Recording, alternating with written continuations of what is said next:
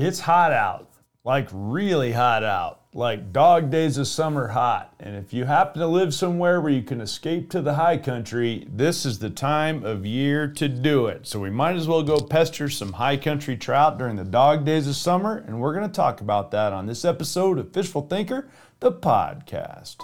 I'm Chad LaChance, and you're listening to Fishful Thinker, the podcast. All things fishful, all the time. Hey guys, Chad LaChance here. Thanks so much for joining in to Fishful Thinker, the podcast. I appreciate you tuning in every week as we produce a new episode every Friday, of course, brought to you by the fine folks at Sportsman's Warehouse. Visit them at sportsmans.com or any one of 137 stores nationwide. So it is the end of July, people. It is hot outside at this point. We've been in the oh, mid 90s most days here the last several days after we had a cold and wet spring. And it is immediately flipped over to summertime. My home lake started dropping like a rock.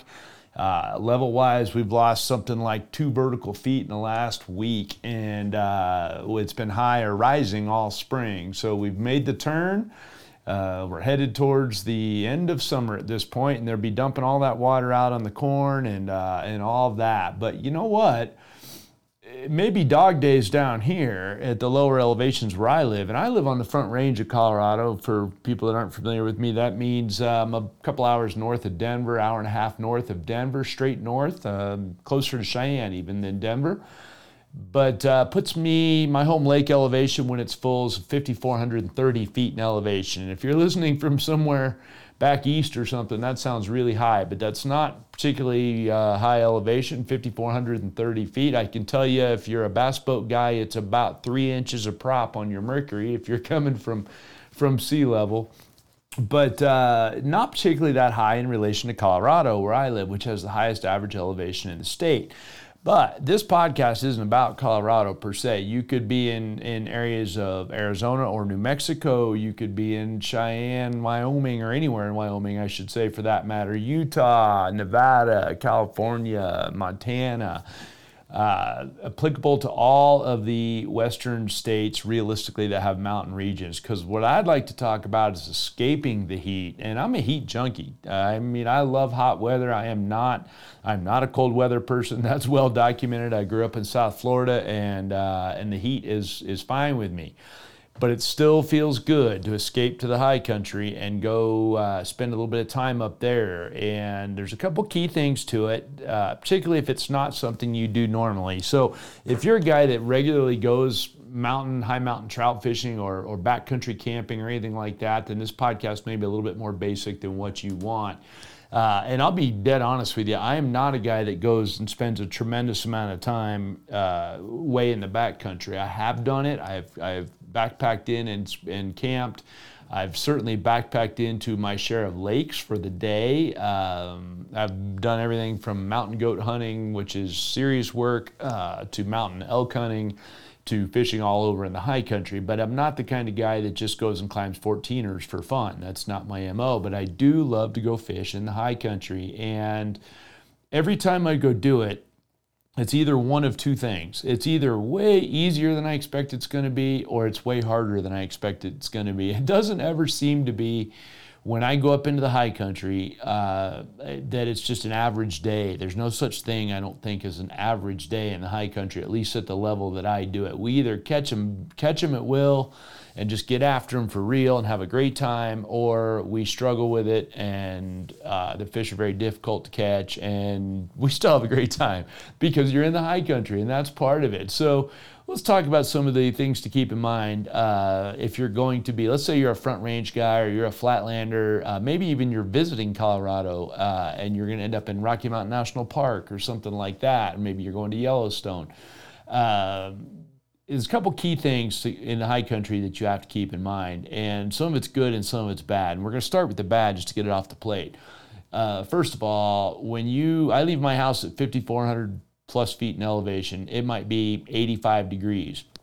Less than an hour from now, or right at an hour from now, I can be at just under 11,000 feet in elevation, and it might be 60 degrees.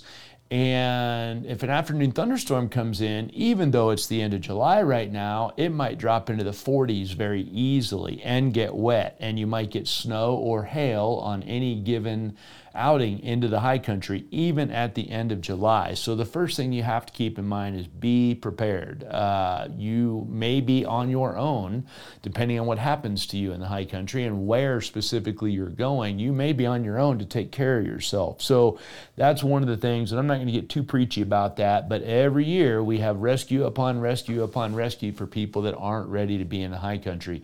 And when I say high country, I'm going to say somewhere around, say, 9,000 feet and above here in Colorado. And again, that sounds really high if you're in, say, Wisconsin, but it's it, by Colorado standards, that's not. Timberline somewhere around 10.3, a little over 10,000 feet, 10.4, something like that. So you're not even at the tree line yet at that range. And, and some of the lakes that I'll go fish, might be a thousand feet above the tree line. And so they're way up there. They're 11,500, 11,000, 11,500 feet. So the first thing that comes to mind is if you're not used to being up there, uh, is altitude sickness is a real thing. And so not only do you have to be prepared for weather, but you have to be prepared for the fact that your body flat does not make as much horsepower. I made a joke in the beginning that it's three inches of prop on a Mercury outboard bass boat when you come from sea level to here. Well, that's because your engine doesn't breathe very well at this thin air. Well, neither does your body. And so let's say you leave Denver even at 5,000 feet, uh, and then you hike up to some of the lakes we're talking about, well, you've gained 6,000 feet in elevation, and the air density is considerably different. So, altitude sickness is a thing coupled with the weather. So be prepared for both of those things. If you start feeling lightheaded or dizzy, you either need to head back down or you need to sit down, drink some water, and let your body uh, acclimate a little bit and not overstress your engine, so to speak. Another thing is drink more water than you think. Hiking in the high country will deplete you of water in a hurry, so make sure you drink more water than you think. And of course, this is an obvious one, but let everybody know or somebody know where you're going and when you'll be back because hiking a trail in the mountains, I don't care where you are in the West, hiking a trail in the mountains it comes with a certain amount of inherent dangers from rocks, from animals, from from disorientation to all sorts of illnesses like I've already alluded to. So let people know where you are and where you're going. If you're not used to hiking a bunch in the high country, go with some other people, preferably somebody more experienced than you, or go someplace that's a very heavily traveled area. Uh, Colorado has State Forest State Park here. Uh, a lot of the areas in that park are very heavily traveled. So if something is to happen to you, uh, at least you have some other people on the trail that can deal with it. The other thing is watch the weather. Uh, it can change in one second flat in the high country. You would be amazed at how fast stuff can blow over the hill, and all of a sudden it went from nice and sunny and gorgeous to freezing cold rain on you. And uh, so you need to be prepared for that all the time. I don't care what the weatherman says, I always have a weatherproof shell with me, a waterproof shell, no matter what. Uh, amongst other stuff. But I don't want to get into too much of that. That's just the basic preparedness, the whole thing. Um, to go into the high country, I like to keep my tackle simple as possible. And more often than not, I will carry both a spinning rod and a fly rod. And the reason is this. In some scenarios, they're much easier to catch on the spinning rod, and in some areas, they're much easier to catch, some scenarios, uh, on the fly rod. And so, picking which one is most appropriate uh, is part of the challenge as an angler, for one, and for two, it's sometimes fun to just see how many different ways you can catch them, which is a thing that I really love to do. So let's say it's windy out, or the fish are deeper. Uh, I, there's some stuff I can't reach with a fly rod. I don't have any room to back cast, whatever the scenario might be. Uh, I will just grab the spinning rod and I'm fine with that. And if I'm going to the high country, that spinning rod is going to be an ultralight without question. And I'm an advocate of heavier rods than most people advocate for trout fishing, and there's a main reason for that. Uh, for for lower elevations, I mean, there's a there's a reason for that. Most of my trout fishing is done on medium light or medium power rods. The reason is this: I want to land fish in a hurry, and particularly trout.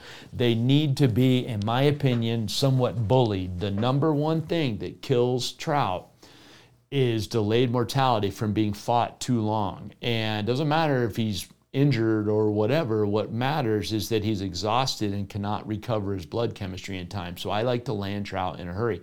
The only time I will get away from that uh, is in the high country because you got to hook them before you can land them, and they're very difficult to hook on anything you can throw on heavier tackle. So the first clue I just gave it away. Everything I'm going to do in the high country is on ultralight tackle because also everything I'm going to throw in the high country is going to be very small. So my selection of stuff might, depending on where I'm going, include anything from maybe as large as a two and a half inch Gulp minnow on a 16th ounce jig head all the way down to easy a 32nd ounce jig head with a little tiny tube jig on it or a one inch Gulp minnow on it or uh, you know any slew of other things a little two inch power swimmer. Um, you know there's just a bunch of different stuff like that that is a, a little power switch a little tiny power switch uh, little tiny crappie jigs uh, excellent choice for high country trout and very very small Crankbaits can be as well, something like a, a three centimeter hit stick um, or a five centimeter hit stick, something like that. Very, very small hard baits can be a good call too. Uh, a little tiny hopper, little hopper storm makes a little hopper popper. Uh, fantastic little little bait for high country trout as well. Uh, but again, they're all going to be very small, so that's going to dictate very light line. And so the second thing I'm always going to do in the high country is the heaviest line that I'm going to throw is going to be six pound test, either fluorocarbon or monofilament, and that will be on the end of a leader of very, very light braid. Typically, it's going to be six pound test X9, Berkley X9 braid for me. And the reason is that line is very supple and very smooth. And then I will pair it to the leader that I need with a double uni knot or a back to back uni knot. And that leader will be much longer than normal for me. Normally, i am an advocate, if you listen to my stuff, I'm an advocate of somewhere between, say, a 12 inch and a 24 inch leader. And I don't let the leader knot pass through the guides when I cast and the, and I'll spare details on why so short, but I don't need it any longer than that. But in the high country, you might very well need a leader that's more like five or seven feet long. But it's okay because the leader material itself is very thin and the braided line is very thin, so the leader knot will pass right through the guides without any issue at all. Typically, my leaders are going to be fluorocarbon for the light refraction. Uh, similarity, same as water, and that's because the water in the high country tends to be very, very clear, like very clear. There's one place that I like to fish, a place called Lake Agnes in Colorado. It's a little over a mile hike. If off top of my head, I think it's 1,500 vertical feet though, so it might only be a mile long, but it's it's pretty much straight up the side of the hill, and uh, and it's pretty good ways up there. The lake itself is right at tree line and um, it's a pretty cool lake. But when you climb the hill above the lake to where you can look down into the water from up above, and I'm talking about a few hundred feet above the lake on a nearly vertical scree slope, you can look down in the water and it is like there isn't even water there. The bottom of the lake is clear as day. You can see all the cutthroat trout from up on the hill. You can see them. I'm like, I will do my scouting by climbing up on the hill, looking down and see where the biggest concentrations of fish are, and then I'll hike back down and fish for them. But that tells you how clear the water is. And when water's that clear, and then you get fish like trout, which are very observant in the first place, uh, they're going to get a good look at stuff. So a long fluorocarbon leader is going to be your friend. Uh, with regardless of what you're throwing, with the exception of a small topwater bait. At which point, like that little tiny popper, which by the way is a fantastic way to catch um, cutthroats. That's in that case, I'll put it on a monofilament leader because the fluorocarbon leader would sink the tiny little popper, which is only like an inch and a half long.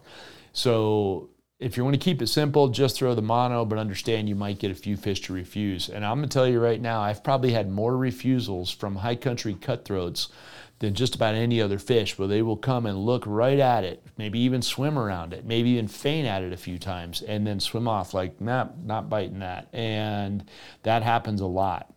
So everything I can do to keep things in my favor will help. Another thing that I will do, which I, you won't see me do in the high country, in the real high country very much, is throw something that's got a heavy vibration or a heavy spin blade to it, uh, unless the wind's howling or something like that because the water is so clear and the fish do have such a good opportunity to observe stuff, I don't want my lure giving off a bunch of noise because realistically, even a tiny, tiny little inline spinner is going to create a tremendous amount of vibration when you wind it through the water column. So I don't throw stuff like that very much. I tend to throw more jigs type type stuff uh, for high country trout if I'm throwing on conventional tackle. Now I mentioned also in the beginning that I typically will bring a fly rod as well.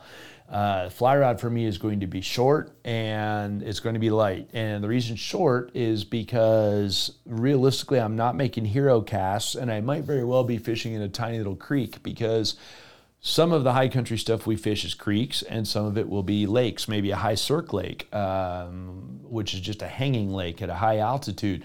The other thing we might be fishing is beaver ponds, which are on those trails, and so, or on those creeks, I should say. And so you could be in still water or running water in any given scenario on the same day very easily. And so, the fly rod for me is short. Uh, typically, it's going to be around an eight footer, and it's a three weight most commonly. And that three weight with a with a weight forward line, I can still throw 50 feet, 60 feet if I need to. The chances of me needing to do that in in the high country are fairly slim, unless I'm on one of the bigger lakes.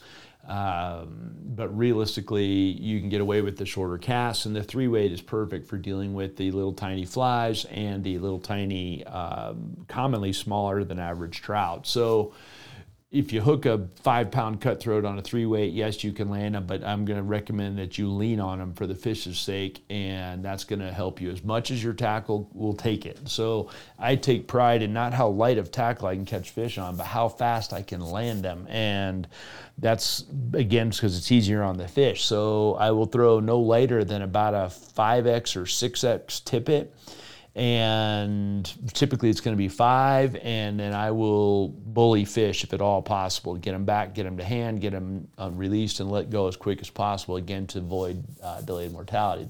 The thing about those fish in the high country is they have a very short growing season and they're voracious predators. So if as long as they don't get any negative clues from what you're throwing they'll bite a lot of things. So just like my lure selection is fairly simple my fly selection is fairly simple as well basically small and buggy. Um, I don't, I can't even remember the last time I fished with a fly bigger than about a size 12 in the high country, and typically it's going to be from about a 16 to a 20 uh, in that range, regardless of what the fly is, with the possible exception of maybe a hopper fly with a dropper under it in a high mountain stream somewhere. Uh, but there, I'm really more using the hopper as a strike indicator than I am the actual fly uh, that I expect to get bit, although it will occasionally get bit as well. So the fish don't tend to be that picky about what they'll eat in the high country, so long as, again, they don't get any negative clues from what they're looking at. So when I'm throwing flies in the high country, I want to try to get them on the surface if I can. That's just my MO.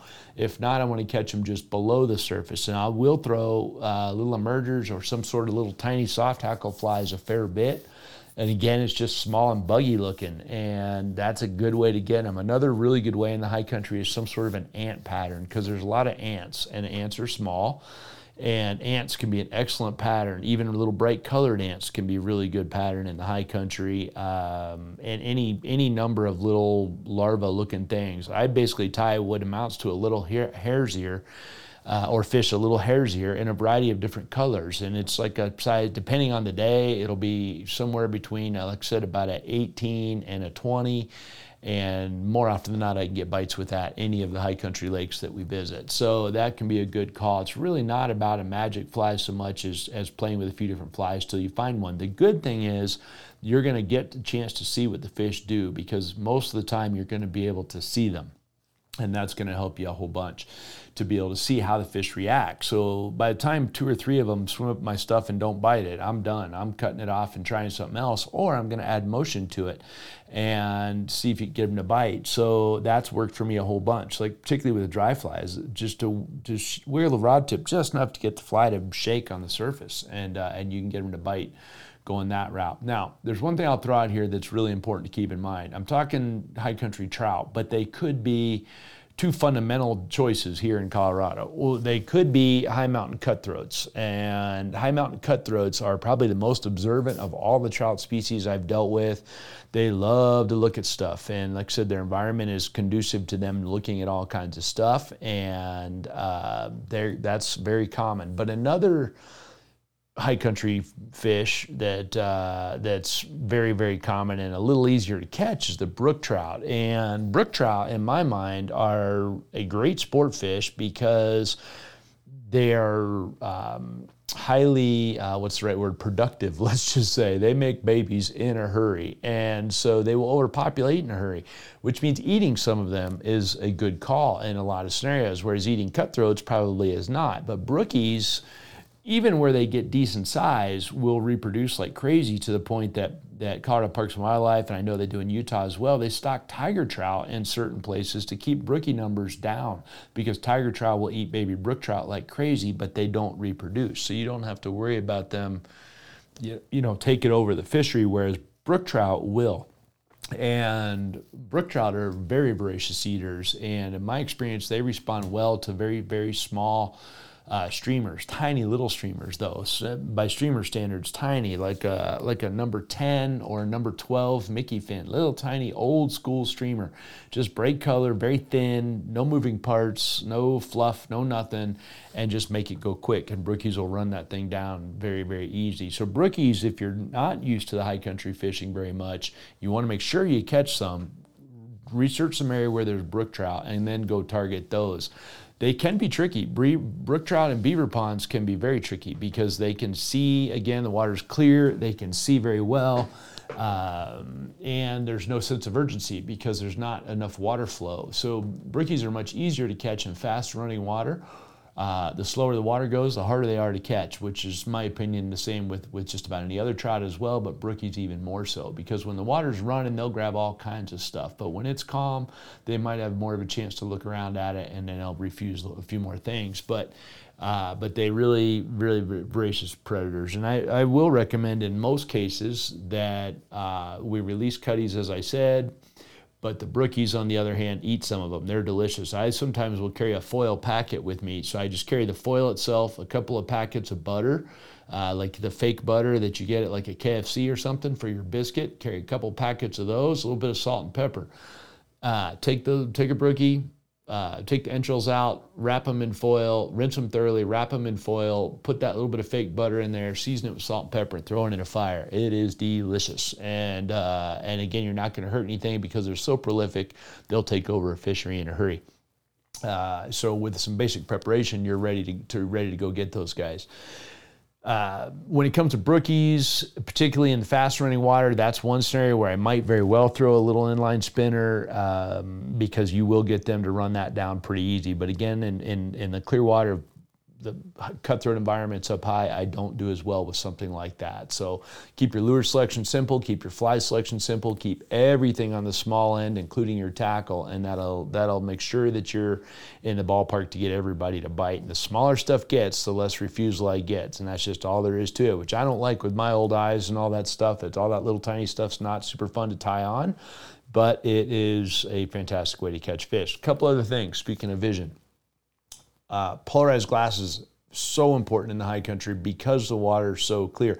In most scenarios, I advocate polarized glasses to cut glare so that you can see your line on the surface or you can see bottom contour stuff or boating hazards and all kinds of things like that when it comes to catching high country trout, the water's so clear, it literally is about spotting fish. And it's more along the lines of maybe bone fishing, where fish, particularly in running water, are, are hard to spot because of the distortion of the water.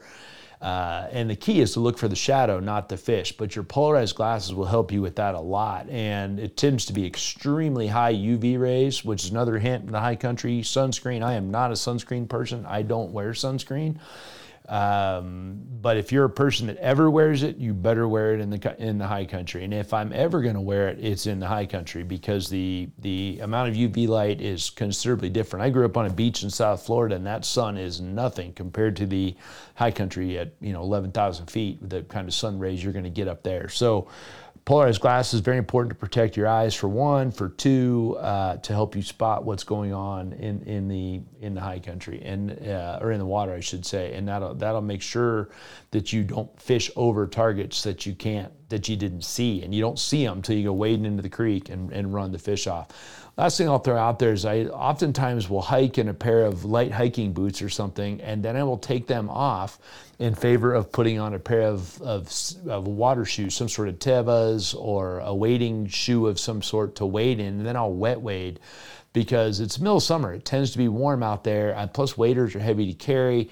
So you can't really hike in Tevas per se. So to get where you're going, you wear tennis shoes. I always carry a backpack. Always, always, always carry a backpack with a first aid kit and some fire starters and the other basic fundamental stuff but I'll carry a pair of Tevas and I'll switch into those for actually fishing so I can wade maybe knee deep uh, in the creeks, which feels fantastic this time of year. Water will be ice cold. It will numb your legs from the knees down, but it feels good when it's 80 degrees, uh, you know, maybe in the lower elevations of the high country.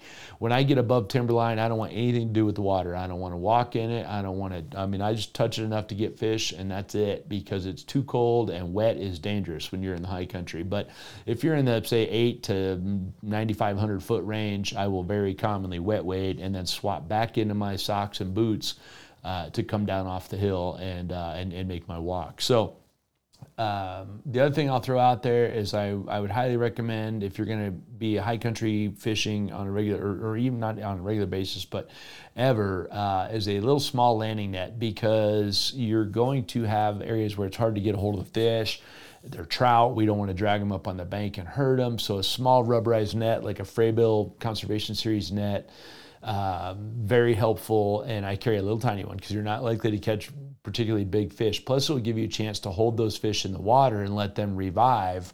The conservation series has a flat bottom in it, so the fish can breathe easily, and I can lower them in the water and let them sit there while I maybe get my camera ready for a photo if I'm going to take a photo, or just as a chance to revive the fish. But again, it just makes landing them a little easier and um, and you don't want to carry a great big net because hiking with a net is not all that much fun. So I have a little tiny one just for that kind of stuff. So high country. I love going to the high country. Um, I love going up there and chasing some trout. It is not usually a place where I'm going to go target great big trout. It's usually a place where it's about the hike as much as anything else. Watch for wildlife because there's so much cool stuff when you get out and hiking around in the high country. If you're a, if you're a front range guy, you might be used to seeing deer or whatever, but uh, when you get up on the high country, you could see all kinds of stuff that you don't normally get to see. And so I highly recommend you do that.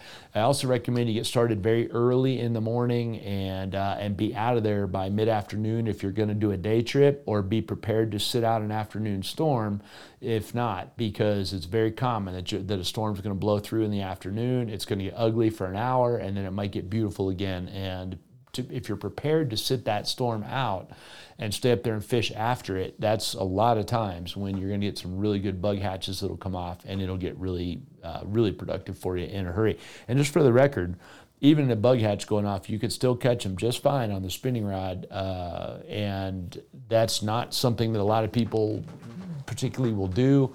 Uh, there's jokes about crashing the hatch, but at the end of the day, uh, your little tiny jigs will still get you bites when the when the tiny little midges are coming off the surface of the water. So I appreciate you guys tuning into this episode of Fishful Thinker, the podcast. If you want to join the conversation on other social media, that's at Fishful Thinker on Facebook, Instagram, TikTok, and especially our YouTube channel. We would love to have you check that out.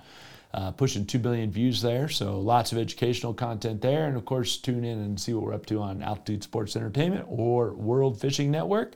We'd appreciate that as well. So thanks for tuning in. This has been Fishful Thinker, the podcast.